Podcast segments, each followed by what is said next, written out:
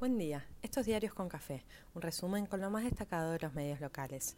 Hoy es martes 8 de febrero y los diarios de esta mañana dispersan lecturas y temáticas. Las penurias económicas se multiplican entre reservas. Dólares para importaciones e inflación conviven con el alza del consumo, del empleo y la recuperación que se confirma.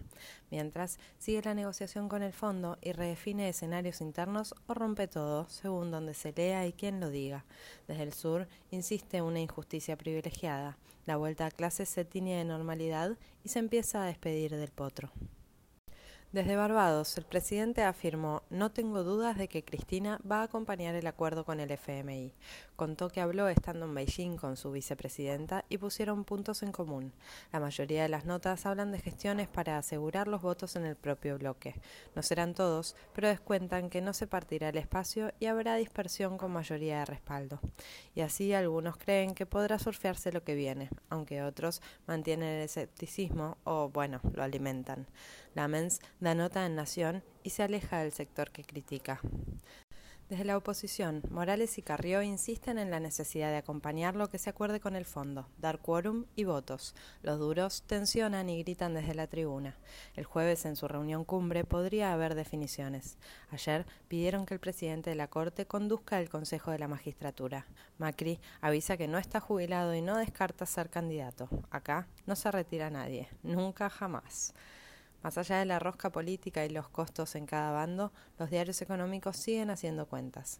La AFIP intimó a más de 32.000 contribuyentes por no declarar inmuebles en el exterior y otras irregularidades. Así, el Ejecutivo insiste que no subirá impuestos, sino que hará cumplir los vigentes que muchos esquivan o minimizan a la hora de abonar.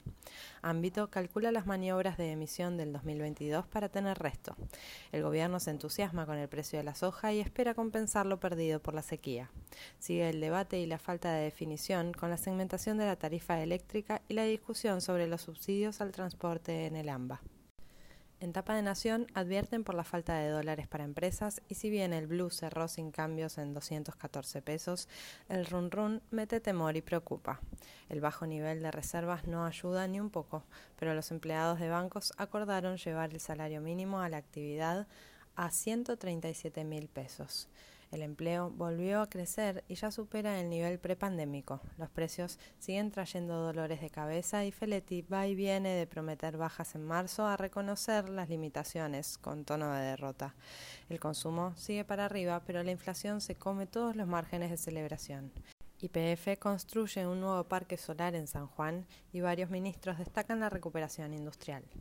Alberto se reúne hoy con la primera ministra de Barbados en el cierre de su gira y mañana ya emprende la vuelta. En agenda, la región, el rol de la CELAC, el medio ambiente y Malvinas. Desde Inglaterra se indignaron por el respaldo chino al reclamo argentino por la soberanía. Varios advierten y se espantan con Vaca Narvaja, nuestro embajador en China.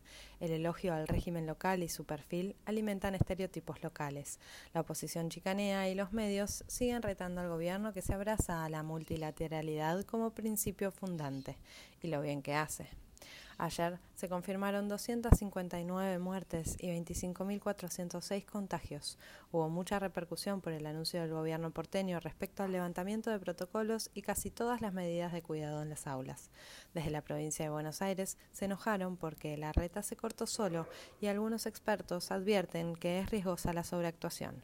El jueves habrá marco general para todo el país y Clarín ya lo instala como más restrictivo. En Santa Cruz también tuvieron anuncio autónomo. Aplicarán un pase sanitario para la presencialidad y aclararon que quien no tenga la vacuna podrá tomar clases por Zoom. La ONU elogió la asistencia que Argentina dio a sus ciudadanos en el exterior en el inicio de la pandemia, pero a los grandes diarios se les traspapeló ese dato. No vaya a ser cosa que alguien esté orgulloso. En la causa por la cocaína adulterada, el juez pide imputar por homicidio agravado a los seis detenidos y la repercusión política entre Bernie y Aníbal Fernández solo empantana un escenario por demás complejo y doloroso. Siguen sin reconocer si la sustancia de Rosario era la misma del conurbano. Hay quienes levantan la voz para federalizar las investigaciones por causas de droga. En Corrientes, el gobernador Valdés declaró el estado de desastre agropecuario por los incendios rurales. En Río Negro sigue la tensión. No hay contacto con los manifestantes que el domingo reclamaron el libre acceso al agua en Lago Escondido. Clarín les dispara y se rinde a los pies de Lewis porque es un gran vecino de la zona. En Telam revelan su identidad y recorren sus antecedentes. Página hace tapa con el tema y pone la lupa en un mundo de irregularidades y beneficios. Hablemos de privilegios de verdad. La justicia da luz verde a nuevos reclamos mapuches. Infobae anticipa más conflicto. Otros se ilusionan con más justicia.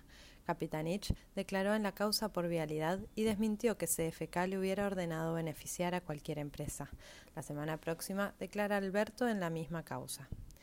En el mundo todo sigue en contención y atención lo que pasa entre Rusia y Estados Unidos con Ucrania en el medio.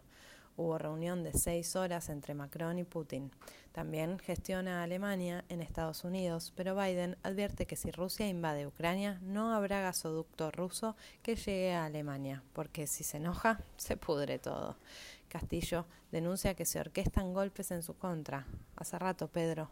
Las acciones de Facebook cayeron otro 5% y el valor de la empresa sigue derrumbándose. En Israel crece la conmoción tras revelarse el espionaje a políticos y empresarios. No te puedo creer, sorpresón. Gran expectativa con la vuelta y despedida de Del Potro.